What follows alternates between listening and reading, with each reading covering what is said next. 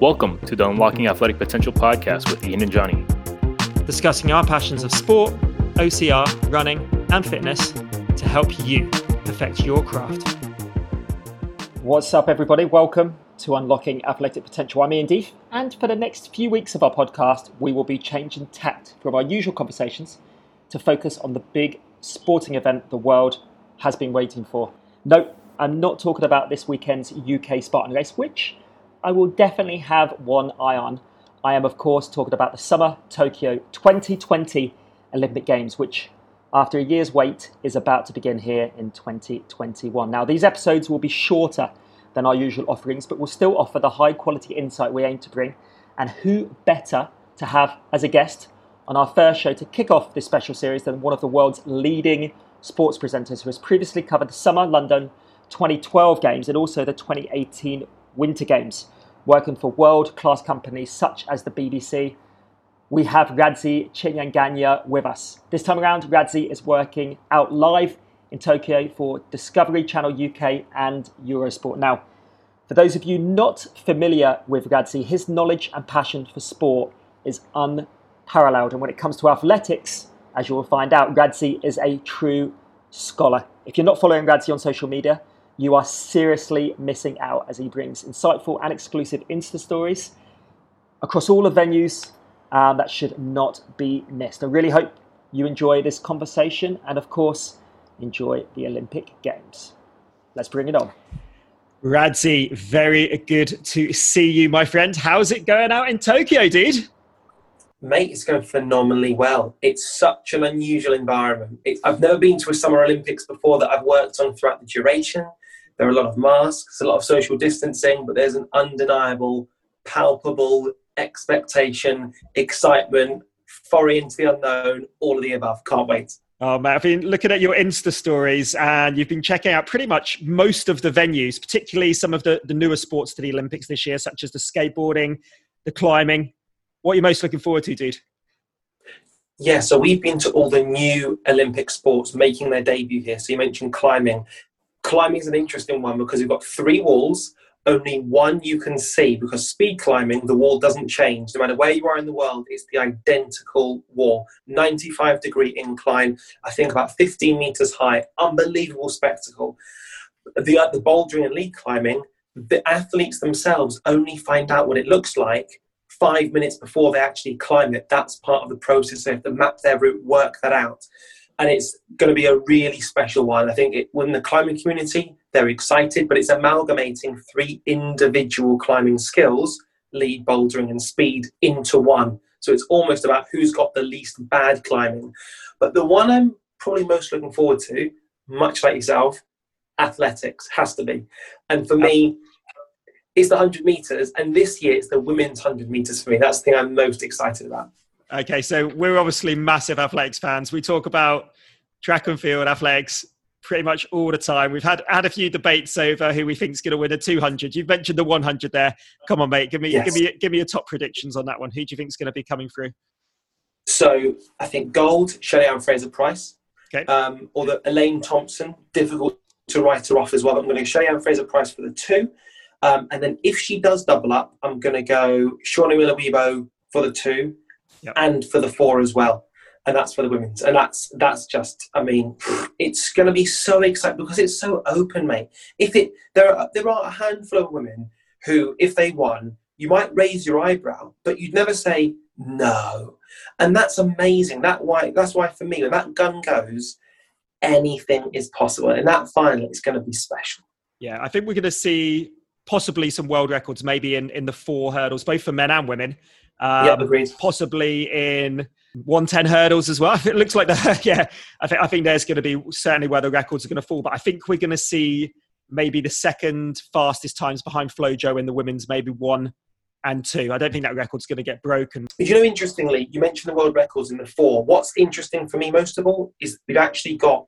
Um, normally, you'd have somebody's going to put on a spectacle. It's going to be a masterclass. The question is, how close will they get? We think of David Rudisha in the 800 meters, for example, in 2012. Perhaps Wayde van Niekerk in the 400 in Rio. But what we've got is pairs of people who can in, who can actually contest for the record in their own right, but are going to be pushing each other on. And so we don't just have the jeopardy over will the record fall. So if we take the women's uh, 400 hurdles, it's Sid the Kid, aka Sydney McLaughlin, and Dalilah Muhammad. Now, both of those women have been the world record holders respectively. In addition to that, you then go, well, which one's going to take it? Who's going to buckle under pressure? Who's going to outperform the other one? How are they going to strategically run this? Sid ran her world record when Dalilah went out hard, so Sid had something to chase. The same is true with the men. Ryan, Karsten, how are they going to run that one? It's going to be fascinating seeing them yeah. both come off the final hurdle. How much will they have left? Who will be out in front? Mate, it's absolutely phenomenal. I cannot think of a time, especially within the one lap since Michael Johnson, that I've been so excited about. Yeah, I think as well with the hurdles, obviously 10 obstacles on the way to uh, to that finish line just makes it that little bit more exciting and when you're trying to hurdle with all that lactate in your leg in the final 100 meters it's definitely yeah. going to add uh, a little bit of a new dynamic to it than your usual kind of 400 meters so yeah that's that's going to be awesome for sure dude one of the big things I encourage people to do, by the way, is when they watch the four hurdles, don't necessarily just look at the person in the lead. Look specifically at their feet, the pattern, because they will invariably have a number of steps and strides they take before the hurdle. Look to see if they're stuttering before the hurdle. So when you see Ryan Karsten, the big question is, are they approaching the hurdle in a position that they can attack it? If they're having to chop their stride, that, as you mentioned, is when we're going to see lactic. That's when we're going to see effort.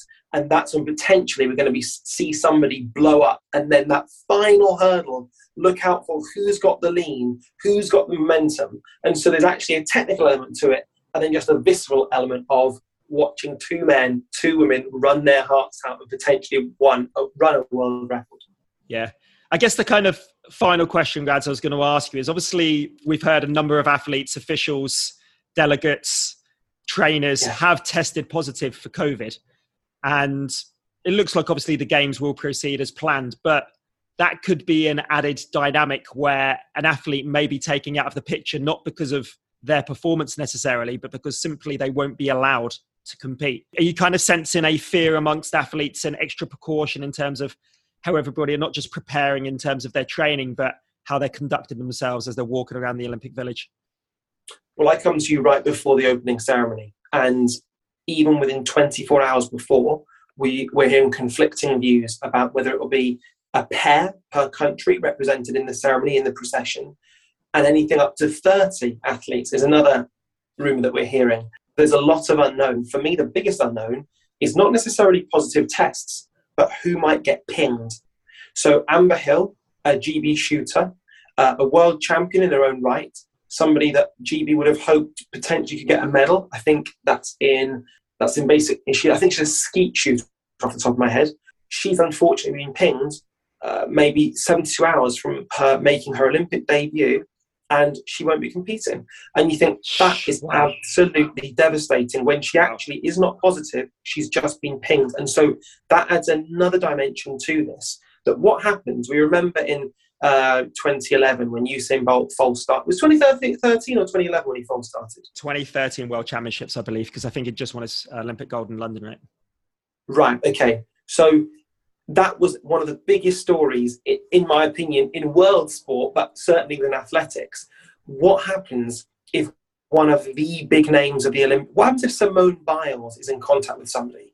You know, what happens then? You're talking someone like an, an Andy Murray, perhaps, or perhaps a, a big, big name. What happens then? And could that potentially bring down a whole team? If Damian Lillard from Team USA uh, potentially gets pinged or tests positive, does that mean his entire team can't compete in basketball?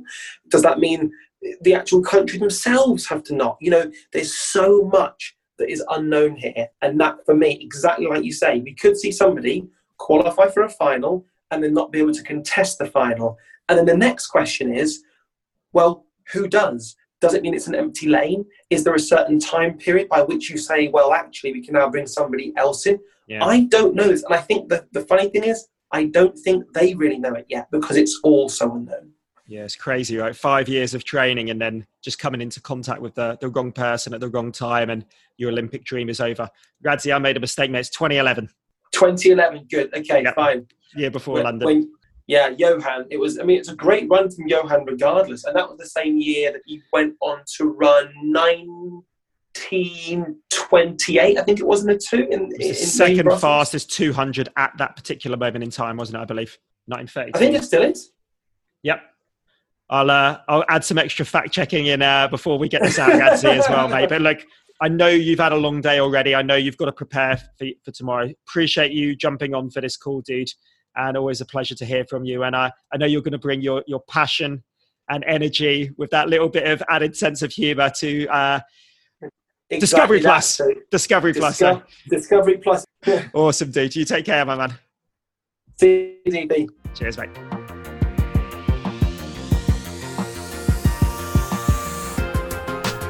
And that, my friends, is unlocking athletic potential.